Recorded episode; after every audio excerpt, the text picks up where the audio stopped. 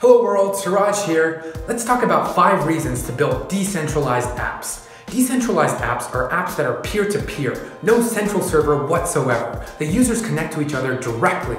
The first reason is that you would own your data. The web has become totally centralized. That means a handful of apps own all of our data, all of our texts and images and videos. Take WhatsApp for example.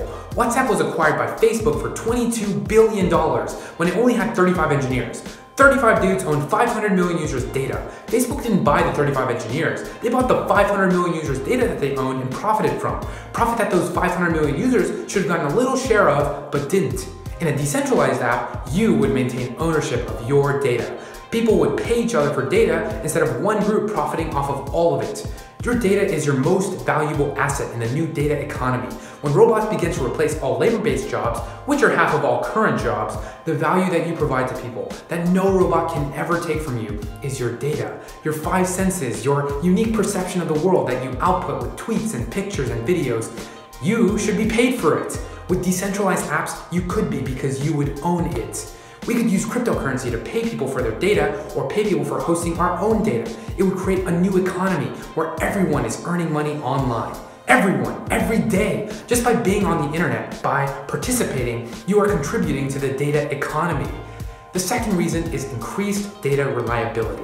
In a centralized app, all data is stored on a central server. If that central server gets shut down for any reason, that data is lost forever. So if you uploaded a really precious photo to Dropbox and Dropbox got hacked, which has happened before, that photo is gone. The link to it is broken forever. It's just not sustainable. In a decentralized app, since there is no central point of failure, you can choose to either store your data securely yourself or have your data replicated across many different clients. It moves us towards a permanent web, a web where links never die.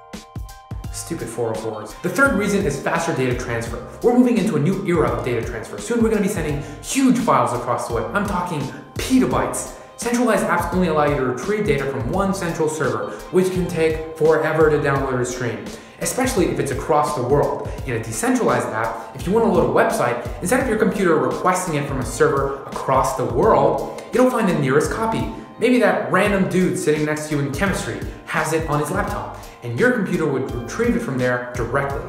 And if multiple people have copies of it, your computer would request it from all of them at the same time. The more peers, the faster the download. Videos would load so much faster. You could download games 10 times faster. It's just better in every way.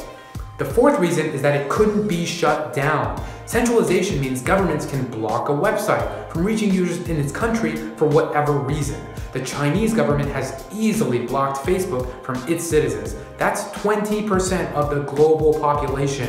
And recently, the Egyptian government easily shut off the internet to stop people from protesting. Isn't that crazy? And if a data center goes down or an ISP has an outage, you're out of luck. A decentralized app could never be shut down by anyone. Even if a government shuts down internet access during protests, people could still communicate with each other offline in their local area networks by connecting to each other directly. The fifth reason is it's the wild west of software. We've barely begun to unlock the potential of decentralized technologies like BitTorrent and Bitcoin. The first people to make successful decentralized apps will be remembered for many years and will provide a huge amount of value to the world. If you'd like to learn more about decentralized apps, check out the links in the description below. And if you'd like to see more technology videos, please subscribe. I'd really appreciate it. And as always, thanks for watching.